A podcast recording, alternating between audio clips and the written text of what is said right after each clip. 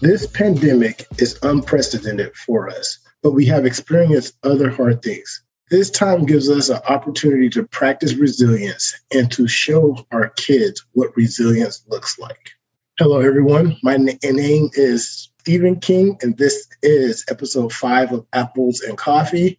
Today, we will be discussing teaching during the pandemic, part three. This covers the 2021 2022 school year. I am joined today by my new co host, Mr. Patrick Joiner, and special guest, Sarah Rose. I will allow our special guest to introduce herself first, and then my co host will introduce himself. Hi everyone, my name is Sarah Rose, and I have I am a second grade teacher, and I've been teaching for four years now.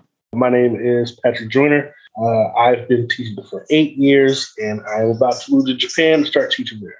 So I'm very excited about this episode because it covers this school year, which I believe that my school is probably the last school to end in the whole country. That's what it feels like. Everyone, all my teacher friends have been out. It feels like for weeks, except for us. So I'm excited because, in my opinion, I don't know if y'all feel like this, but this is easily the hardest year I had as a teacher for a yeah. variety of reasons. Yeah, I agree. Me too. There was times in the beginning of the year where I did not feel like I was my best self. I didn't feel like I was giving my students my best, and I I struggled in the beginning of the year. Like easily first three four months, it was a struggle. I was questioning my existence as an educator. Mm. Yes, I agree. I agree with you, Stephen. I felt the same way. Man, it's complete opposite for me. I was giving 100. percent My students were giving me 0.5. They were not interested in doing work or being in the classroom or following rules or anything. And I think that's kind of like the the part where you say, okay, as an educator, what are students missing after being out for so long? But yeah, th- this year was challenging in a, in a, in a number of different ways for a number of different teachers. So, Sarah, so both me and Patrick, we both middle school. I remember when we went on we went on a hike earlier this year. Mm-hmm. I don't know if you remember that. And I was asking you about the uh, how the kids were in class. Yeah. You remember the analogy you used? I don't remember, but I feel like it was some at that point in the school year we had just started and I was yeah, already at my It was very early in the school year. So it was quote unquote like wildcats because they never because you know they went like without socializing for yes they were uh, like wildcats. I remember.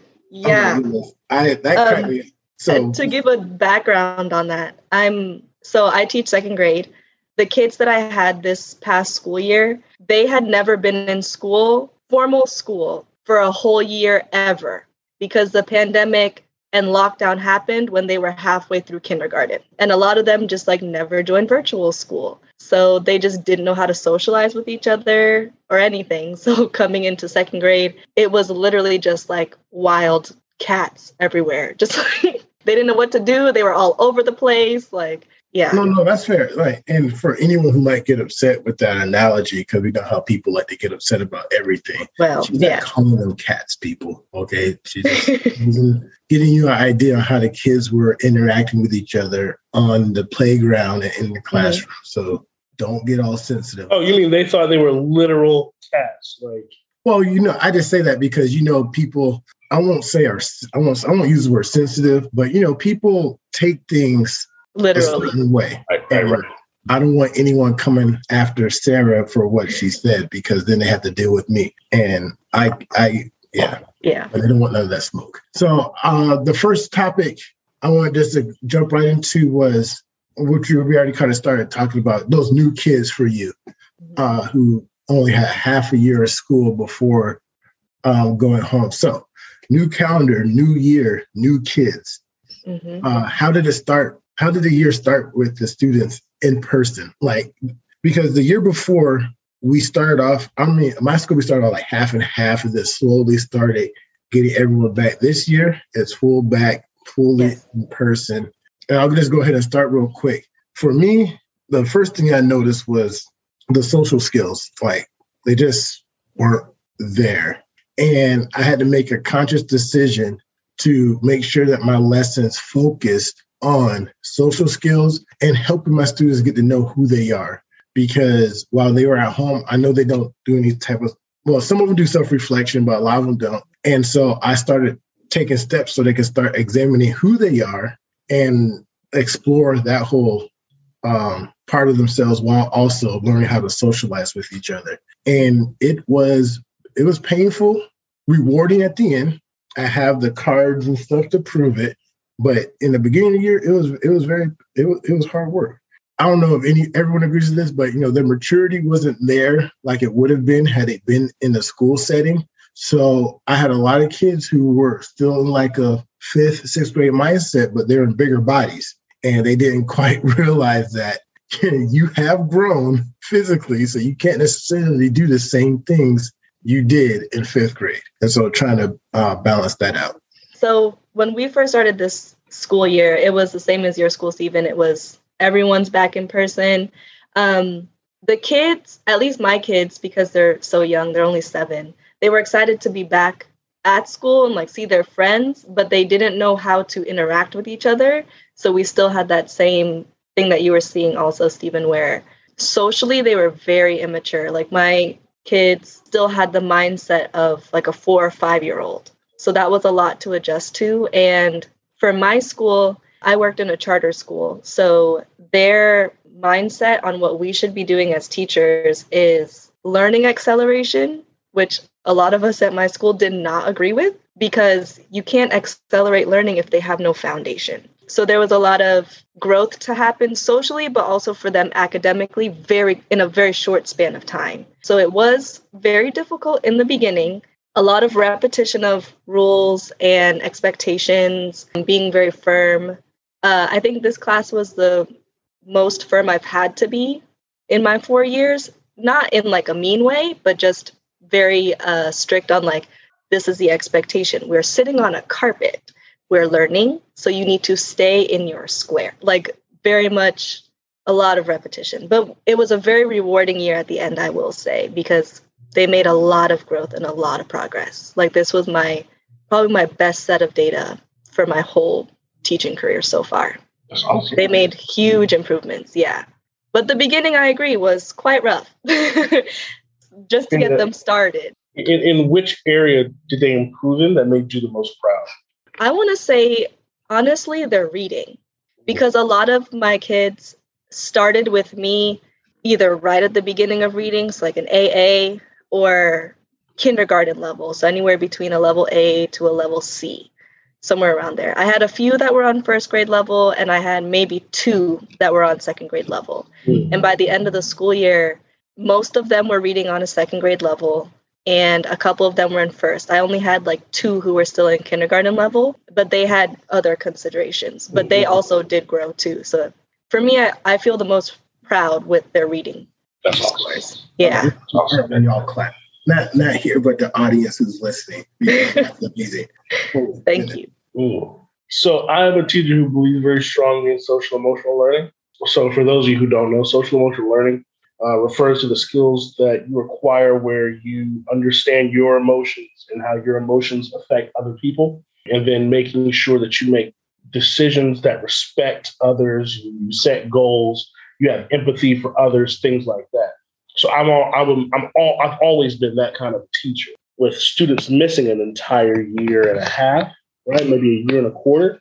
Those kind of skills were important because you know, they didn't have a chance to socialize with everybody because we were all quarantined. So uh, really everything. And if you wanted to know more, you can go on CASEL dot I think it's org or net, something like that. And they they they detail their whole philosophy on teaching the entire child, right? So I did everything the website, the books would tell you to do, and nothing was working. I was giving students the opportunity to define how the, the, the, classroom will operate within reason. Obviously, I didn't say that, you know, be a Lord of the Fly situation, right? But, you know, things like, okay, this is how Mr. Joiner is going to address us. This is how we'll know that it's successful. This is how we'll know it's a failure. Uh, this is how we're going to address Mr. Joiner. This is how we'll know success, failure. We do that for every aspect of the class from understanding how turning in papers are going to work to understanding how talking to parents about our classroom is going to work. And I reinforced it and I had them sign it and everything.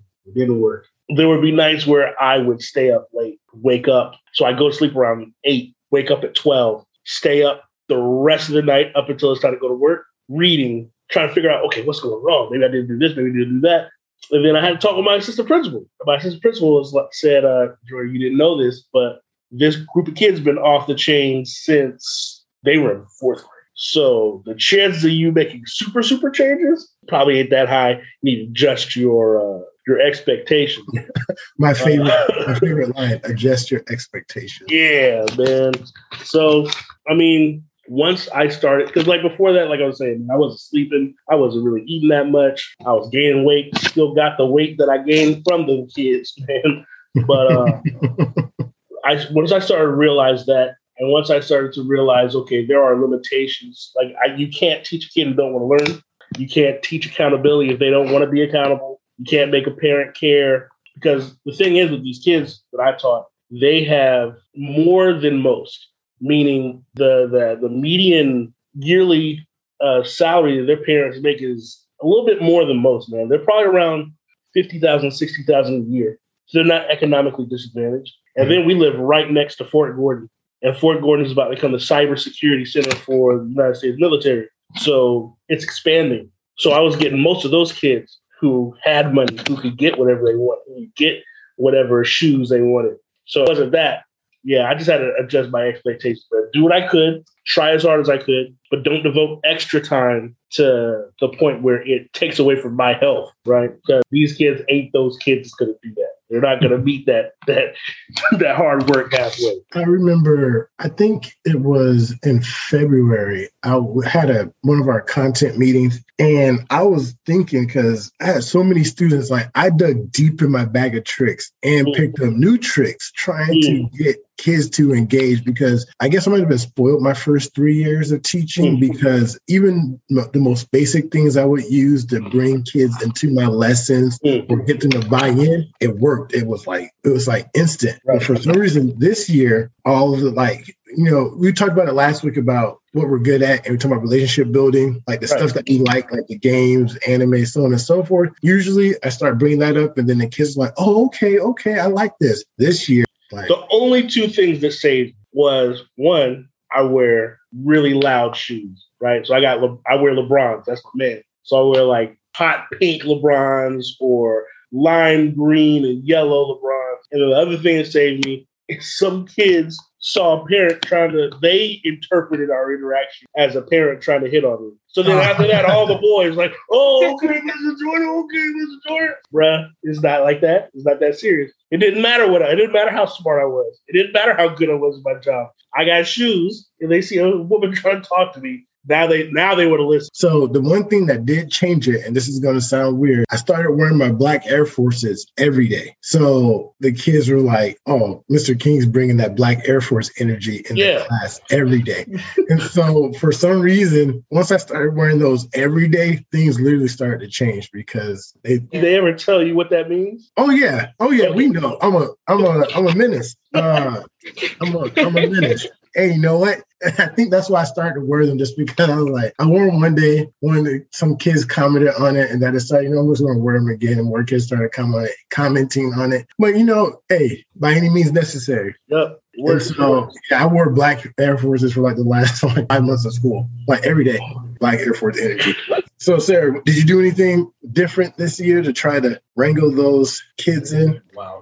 Yeah, actually, it's quite interesting because it's also something that my school had us do in uh, in response to COVID. So in previous years, pre-COVID, everyone ate breakfast in the cafeteria and stayed in the cafeteria until it was time for school to start, and then your teacher would come pick you up. This school year, and also last school year too, but they kept it for this school year. All the kids ate breakfast in the classroom. Mm. And so when the kids would come in, we would chat, and a lot of teachers would put movies on, but I didn't because I wanted to see what they would talk about. And that's also where we did a lot of social building. Like they learned a lot of social skills through breakfast. So through that change, I was able to do things that I wouldn't be able to normally do. Like how you guys were talking about your shoes were something that like brought your students in. For my students, interestingly enough, was me eating a school breakfast. There was one day that I ate a school breakfast and they were like, oh, Miss Pierce, you well, at the time I was Miss Pierce because I wasn't married yet.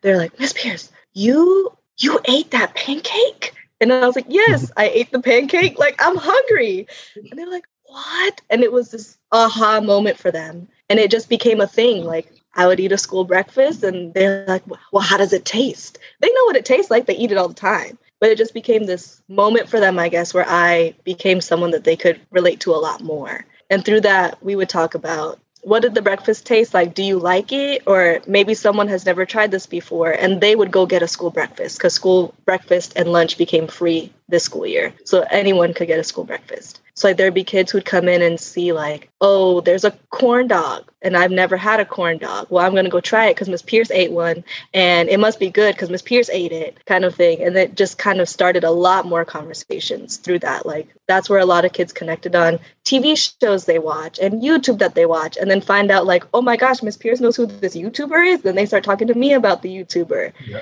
Like breakfast was a school change, but also allowed me to make a lot more social changes for my room. We did a lot of community building through yeah. breakfast. Meals are communal anyway. They are. Yep. That's, that's that's a human basic thing. I also learned a lot about my students through breakfast because then their siblings would come to my room during breakfast time too. Yeah, like they would just pop their head in and be like, "Hi, Miss Pierce," and I would tell them hi and like, "Make sure you go to class because don't want your teacher looking for you." But it just, yeah, it was just a really great community builder, and that was something different this year that mm. really helped a lot. I will say. I will say also, I want to give a special shout out to Netflix for helping out this year because Squid Games was very crucial in the learning process and getting kids to buy in. I only said it because once they knew that I watched it, there were a lot more ears open to what I was saying. Stranger Things also, of course, towards the end of the year, uh, that helped. And just Netflix shows in general are good for helping. I wanted to segue real quick though to the teachers. You reminded me of two teachers that I know who are very good with students. Now I don't know if they have the same, if the students who uh, they eat lunch with have the same reaction because they're a little bit older. But these two teachers, Coach Walker and Coach Willis, for a fact, I know eat the students' lunches, like eat lunch with the students and everything. Mm-hmm. The students see that, and both these teachers have great relationships with students. And you know, I think it's important that you know a lot of teachers in my opinion, struggle because they don't make themselves accessible to students. Mm-hmm. And they're mm. like, they, they like keep these big old boundaries and separations between them like adult child i understand but you know this kids have to you have to become seem approachable and so mm-hmm. when you think about like i think about coach willis and coach walker and how they're down there eating lunches with them they seem more approachable and students have better relationships to the teachers who i see just go up to their room go out to lunch come in and don't have those out of classrooms interactions mm-hmm. do seem to struggle more in my observations. Your breakfast comment made that pop into my head. I wanted to jump to the second topic, and this is for both of you. We know how we came into the year. How did the other teachers come in from your experiences? Uh, veteran teachers, new hires. Um, you don't have to say names or anything, but just how did they come in into this year two of you know COVID full year?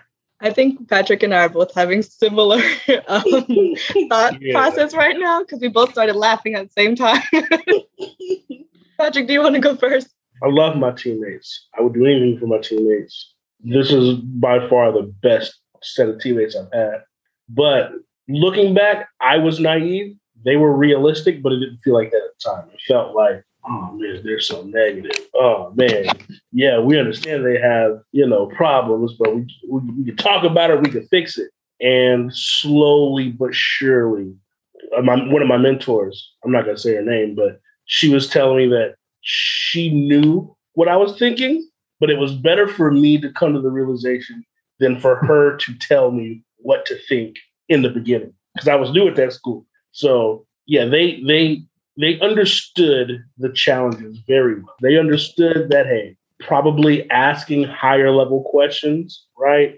Analyze and compare and contrast. That's probably not going to work with these kids. I tried it anyway, and that's why I stayed up till 1 a.m., 2 a.m., 3 a.m., 4 a.m. But once I started to understand, okay, this is what it is, they were they were very helpful with their insight. It helped me to take a more healthy approach towards working with students. When I say healthy, I mean like mentally healthy, right? Making sure that I don't sacrifice family time for the work. So I was just laughing about all the conversations we had about students and fixing our, our workplace ethic. So yeah, they were helpful. For for my school, when I think about the veteran teachers that have been there um, when we started this school year, it was more on, I, I don't want to use the word survival, but it's somewhere between survival and adaptability.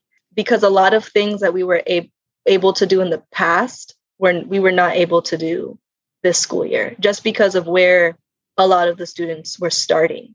So this school year, I honestly relied on a lot of my veteran teacher friends for help. I feel like this school year, there was a lot more collaboration between teachers, especially veteran teachers and like novice or new teachers, just because, for example, I have a really good friend on the first grade team. She's a veteran teacher. She's been teaching for years. And like she helped me out with getting my friends who are starting at a kindergarten level up to where they need to be because she had the resources for that. While me as a second grade teacher, I didn't have that.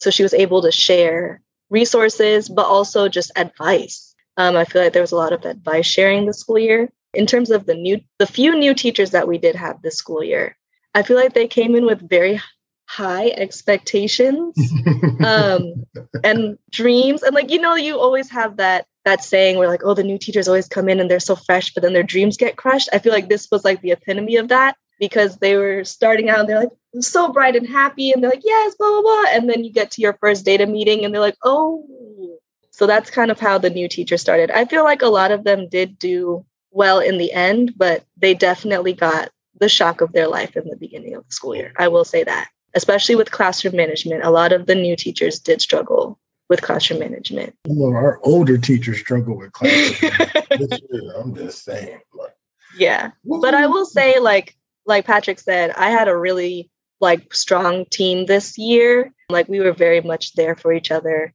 which was very helpful because I feel like if I had a team that was disconnected from one another, it would have been even more stressful than it already was. I got gray hairs this school year from stress. so if I had a disjointed team, I don't know what I would have done. Welcome to the club. I love the social studies team. Our, our social studies team is legit. I love them to death. We're all grounded, helping each other out. Just, just being able just to talk to each other, not even necessarily about the content, but just being able just to talk. And our head IOT, our head coach, she is good at in the military, you know how you, you complain up, right? Like you mm-hmm. complain up to the person higher than you. They don't mm-hmm. say anything. They just listen to you complain right. so you get it out and then go about your business. Mm-hmm. She was very good at letting us just dump our frustrations out. And then she was like, okay, I hear you. I hear you. Okay, so you ready? And I'm like, you know what? I am. Now that I got that off my chest. Right. Because sometimes you'll meet leadership who will cut you right off without letting you express yourself. Mm-hmm. And then instead of listening just to listen to you. They want to listen to respond. So instead of just letting you vent, they're automatically trying to come up with a solution. Even right. though you're not necessarily looking for a solution, you just want to get this weight off your shoulders, put it out there, and then go about your day. And I think that um, as people, some of the people in my school move up through their leadership career, they get more used to that. But she was very good at just letting us vent and then she might come back to us like a couple days later with an idea, which is fine. You know, let it just like sit. Just don't immediately try to solve whatever right. gripe that I have at that moment because obviously I'm not trying to hear a solution. I just want to get it out there. And so she was uh, very good at that. And I appreciate everything that she did um, this year. Like my assistant principal, man, Miss Sturgis, I, I will say her she got her degree in English. Like that was her first degree. So me being an ELA teacher in the seventh grade, I was able to go to her about everything. I think she knew that I wanted an, an answer. I'm the type of person like if I come to you with a question and you don't have the answer, you better find it. Come back. she was very good at doing that. She was one of the most knowledgeable. I think I've learned more from her than I have any other assistant principal I've ever had. And she she listened to because seventh grade we had a, a very good reputation. Like we had a reputation of no matter what comes our way, we're gonna fix it. We do our jobs. We do the big jobs and the small jobs, everything. We're thorough. And so she would do everything she could for us. In conjunction with the team and the assistant principal, it made things better. I couldn't imagine going through this this school year with a assistant principal who doesn't really care or who leads in a very disconnected way. that would that would be difficult. We're going. I'm going to skip that part of the conversation. I look forward to seeing them grow. I'm just. That's a very nice way to put it. well, you know, I, I'm not. it just at the end of the day, it's just different. I mean, I'm a teacher. I'm not an AP yet. I'm not a principal yet, but I do aspire to be one one day. So when I look at leaders, just how I did growing up and everything, I look at leadership qualities that I like and leadership qualities that don't fit me and mm-hmm. try to like see, okay, I don't I don't like I don't agree with that. How would I fix it? That's not my approach. That's how I look at it with every single leader. I'm not saying I'm the best. That's just my approach because one day I will be in that leadership role, and I want to make sure I'm the uh, I'm the best leader that I can be with my personality, and not try to force my way to be a type of leader that I'm naturally not. Mm-hmm. That's how I'll clear it up. I'll clean it up because I don't think I like I left enough room for different leadership styles. I understand everybody's different leadership styles. I mean things like we have five, four assistant principals, and some of us were hired due to nepotism. And in order to make sure that people know that I deserve my job, I'm going to create things that make your job harder, but it collects data and it makes me look like I am important. that type of stuff, right? That, that's what I'm talking about. Not different leadership styles, but like ways to make yourself seem important. You don't really deserve the job that you got. That's what I'm talking about. I will say, well, I understand. I will say, uh, just in case for some random reason they do listen to this, which I don't think they will, I do think they all deserve the ones I'm talking about. They deserve the, they deserve their they deserve their spots. I just don't necessarily agree with how they do things, but other teachers do. So more power to them. If they, I mean, that's just the, that's just the way it is. I don't regret. I I think personally they're awesome. I, it's just a inside the school building leadership wise. I just some things I don't agree with. But I never like went off on one of them and be like, hey, you know what, you're doing this freaking wrong. Let me yell at you in front of the students and you just take my verbal thrashing or anything. And to be fair, they're very because I've seen APs who don't have any type of respect towards their teachers, right? I will say that my APs are very good at talking to their teachers mm. and knowing when to talk to the teacher and in a calm, like in a nice, calm way, at least to the teachers. Like I, I never seen them disrespect, belittle, demean, like, and I was never disrespected, belittled, or demeaned by them also. And so that's very refreshing to me because I do know of people who have leadership that snap at them in front of a student to take away that power from the teacher and so on, and or do it in the meeting in front of all the other teachers. And so I hear stories like that, and I am very grateful that my leadership has never done that with me. Now, mm. I can't speak for what happens in other parts of the building. I can only speak on what I see, and I've never seen it towards me or towards any of the teachers around me. So I do appreciate that because one of my biggest issues is that teachers' power being taken away by someone else and then making that teacher's life worse when it comes to dealing with those students. Oh, and then my new our new teachers, uh, like Sarah said earlier, I remember when we when we both Sarah and I TFA alumni, TFA. I remember when we got hired, there's teachers who were coming to us talking about the culture shock and the shell shock we were going to have, so on and so forth. And then my first year, I was like, wait, what? What's shell shock? This is this is easy. I won't say easy work, but I'm being told that I'm about to get hit over the head, and here I am hitting home runs in my first year. So you yep. know what I'm talking about. So this year, I even though I entered my fourth year, I had a little bit of shell shock myself, and I can only imagine. Well, I know some of the first year teachers had a big shell shock mm-hmm. uh, this year, and I did feel bad because I don't think they were necessarily supported uh, very well. Yeah, for various for different reasons. I wasn't necessarily in the leadership role to make those decisions. We had a new math teacher come in, and I was asked to be his mentor like a two months after he was there. Mm-hmm. And I was, I said okay. And I'll admit I wasn't the best mentor because I had my own stuff going on in the seventh, because he was a sixth grade teacher. I'm seventh grade. So not only am I dealing with my classes, I'm coaching. I have after school club I'm doing also. And then there's all the fires I had to put out for other teachers. uh, when it comes to like students. Yeah. Uh, you know, like we had this long term son who I was her go to for Mhm. like she had a problem with kids in her class. Mr. King, Mr. King, when the students come over, Mr. King, she needs you. And I'm going over there, taking kids from that class, putting them in my class, and just doing all that. So I wasn't the best mentor to Mhm. him. And I just feel like the new teachers were kind of left out dry on their own. I am glad to see that a lot of them are coming back for another year. At least as of right now, they're slotted for rooms and everything. So I am looking forward to to that. And I get to work with a whole group of them who are newer than me because I'm going down to sixth grade next year. Oh, so wow. I have like a whole new sixth grade team I'll be working with. So and a lot of them I they they came after I did. So I'm looking forward to Mm. um, working with them. You ever taught sixth grade before? I never taught sixth grade before. I, um, so we we get a new principal, and she she's she is coming in like you know that Miley Cyrus uh, Wrecking Ball song. Mhm. Like, yeah, she's coming in with the Wrecking Ball. She is changing things up. She's like made pretty much everybody move rooms, get the, getting all of us out of our comfort zones, rearrange what grade levels go where.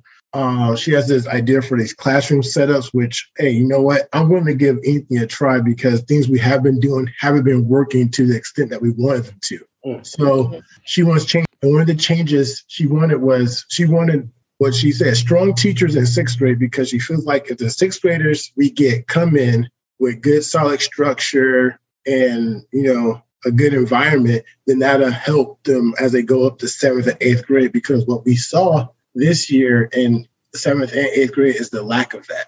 It's her belief that good foundation obviously leads to a strong house and sixth grade for middle school is that foundation so it's going to be between me and another teacher who's going to move down to sixth grade and i might have gone up to eighth but they settled on me. But i have to go get my i was already going to go get my certification for four through eight core subjects anyway. So they just like you, are you are you willing to go down to sixth grade? Because originally was eighth grade and i was like yeah i'm down you know i'm down for the experience. I'm just i'm looking forward to the the change and the subject i'll be teaching is world cultures which i'm already already more excited about than teaching texas history. I've been doing texas history for four years.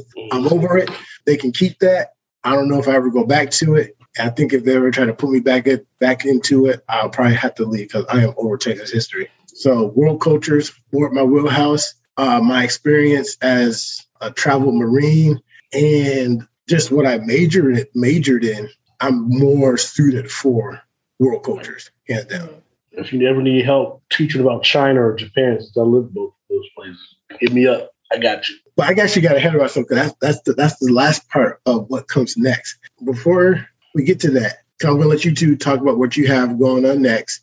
I want to talk about overall successes because I don't want to be a Debbie Downer. So I like to for us to first talk about our big successes Mm. uh, from the school year, and either of you can start. I can go ahead. So successes, I kind of talked about this a little earlier, but just feeling really proud of my my scholars with their growth in reading, esp- mostly reading. I mean, they grew in all subjects, but reading, I feel like they made the most growth, which is very fundamental for the rest of their school career because even in math, you have to be able to read the word problems and understand them and things like that. So I'm really proud of them for their reading. I feel like they also had really great success socially. Like, even though I said in the beginning that was pretty rough, they made so much growth socially from the beginning of the school year to the end to the point where in the hallway they would like reprimand the third and fourth and fifth graders because they weren't quiet and they would tell them like you go up there up the stairs so loud and that's disrespectful to the people who are learning around you. And it was they just grew a lot. Confidence a lot of them just you saw their confidence blossom. And i just feel like as a teacher that is in my opinion something to be so proud of like that you can see such change and growth in my students. And just i don't know they just were so i think they had a really great year. Like of all years for this one to be their first full year of school i think that they had a lot of successes and things to be proud of i think successes in terms of myself i don't know if we can like talk about that Yeah, go ahead. Um, go ahead. That works too. for myself, I feel proud of myself for work life balance because this school year, I really pushed myself to leave work at work. And it helped my mental state so much, incredibly. So I'm proud of myself for being able to time manage in a way that will allow me to leave work at work. I remember and, Daniel said uh, he thanked me because I don't know if you remember that conversation we had about leaving work. I had talked to you about it, and Daniel has said thank you for talking to you about that mm-hmm. early in the school year about that cutoff and this letting it go. Yeah. It was after the hike. You said you're going to do some work stuff after we were done hiking, and I was like, "No, don't do it. Mm-hmm. Don't do it." And yeah, so I'm glad. Yeah, no, I did it. I cut it off. I cut I'm glad to hear that uh, that balance came through. Yes. Also, that the fact that your students are having that confidence, that's a sign of a healthy classroom environment. Because mm-hmm. you can't be confident in chaos. Not at that age again. You know? Yeah. So that speaks a ton to how much you actually care for the kids and how they receive it. That's super dope, man. Yeah, thank you. Problem. I think uh, one of the things that I consider a win this year is there was one student, I'm not going to say his name for the sake of conversation. Let's call him Xavier. Xavier, he was actually the subject of some of my master's papers for uh, my master's degree, but he was a student that cared exclusively about himself. He uh, he bullied other people. He didn't care about their feelings. He talked about them endlessly, even if they were his quote unquote friend. Um, but that was because he had some issues at home. He had issues with you know not seeing his parents. He had issues with living with his grandfather. His grandfather has health issues, and I remember him saying like I was probably one. I was the only student teacher who took the time out to talk to him about that stuff. And eventually, over the school year, manifested in him actually doing all the work in my class, caring about his grade in my class, managing other students to where if they were talking while I was talking, he would tell A, shut up. I'd tell, hey, don't say shut up, right? Let's use different language. But he cared about of the class. That's one. Uh, and he also like organized a big birthday party. Like uh, he got, he tried to get balloons, created the birthday card. He made people sing happy birthday. It was, it was dope. It was super dope. Uh, That's awesome. Yeah, man. Because you know, a student don't have to do that. A student doesn't have to do that. A student's not gonna do that if they don't like. It. They'll they'll let your birthday go on by, and I said it too. Mm-hmm right? And then the other thing was towards the end of the year, just the, the entire the entire climate of the classroom changed to a point where it was more positive. We stopped talking about people. We started asking. We started getting to know each other. We started getting to understand how each other works to the point where they finally developed executive function to where, hey, you play games because we're at the end of the year after end of year testing. Nobody's really doing nothing, right? Mm-hmm. we were all just trying to get to the end of the year. But I would assign work and I give them the options like, hey, look, this is due when it's due. You can play or you get work done and then we can play later. Mm-hmm. And they actually did the work first. And at the end of the day, we was able to play. We play Uno. And mm-hmm. it got to the point where, okay, this same group of students is doing what they're supposed to be doing. I'm going to reward them. So I'd give them, they like Walmart lemonades. We play Uno all day. So that's another thing that I, I count as a win. The students actually developing some executive function. And for me, personally, I consider it a win that uh, I was able to keep my job and not cuss nobody out. That's, hey, I didn't cuss no parents out. I didn't cuss no administration out. I made it, and I'm about to go to Japan. So those are the wins for me personally. there you go. Every year, I try to. I tell my students that they're going to have to do some type of public speaking presentation. At the beginning of the year, they always say no, no, no but usually they do it. This year, I was really worried about it because you know how far behind they were in those social skills and everything. I really did think I was going to have a revolt on my hand. So at the end of the year, where I had them do their vision boards, I had them create digital vision boards, and I had every student except for two. So I had like 144 students. I had 142 of them get up there and share their vision board with their classes. And so that was huge for me because it got them out of their comfort zone, got them up there talking in front of their class. And so I always count that as a huge win when I can get my kids to publicly speak. And then another thing that I was proud of and I thought was super successful was just seeing, like Sarah said earlier, that growth that they had. Like some of my kids, I was worried because I, I could have sworn by like April, May, I was like, wait a minute, I'm not seeing the growth that I normally see by this time. But then, you know, June comes around, and then I don't know if it's like a light switch or whatever, or if they knew they we're about to go to eighth grade. But next thing you know, I saw kids like stepping up their game and being like changing almost overnight with their maturity, getting ready to go into eighth grade. So it's like they got it's like they took that mantle early and like wore it and you know proceeded. So I was I was very happy to see that because I was concerned, but to see them do that mm-hmm. was great. And then it wasn't like, oh man, the grade book's about to close. I didn't get some great. Well, they don't. Well, like, I don't know if that's how they feel about other teachers, but my grade book doesn't change like that. Um, mm. Um, and they know how I grade, so they're. I don't. I don't do that. And then for me personally, words of affirmation is my love language, but it's also my work, my work language, like how I like to be acknowledged at work. I don't need gifts. I don't need none of that. I don't need a handshake or anything. You keep your handshake. I like just being told that I'm doing a good job. Mm-hmm. I'd like to be told that I'm doing great. So we had these teacher awards that the students voted on. And so the fact that I got voted for giving the best advice was huge for me. Because that means students not just students that I had, but students in general. Like out of all their teachers, they voted that I had I give the best advice, and it wasn't close at all. So that was huge. And then I got some other awards too, like most likely to win Jeopardy. I thought that was pretty cool because like oh, thank they acknowledged the trivia. Uh, I finished high for most dramatic, which makes sense. Very animated teacher, but just getting like those awards because there was like ten of them, and I'm actually pretty sure I won four or five of them. Oh wow! And so just being recognized by my students for the work that I put in was huge for me. More so than my school recognized because I didn't even get acknowledged for that, but that's another story. So yeah, that kind of I came home the other day and I was talking. Well, I don't want to get into it, but yeah, the students love me, and you know I'm here for them, not for the adults. So yeah. I'm cool with it as long as the students recognize how much I care for them and how much I want best for them. Mm-hmm. That's that's all that matters to me. And so they recognize that. And so I appreciated that.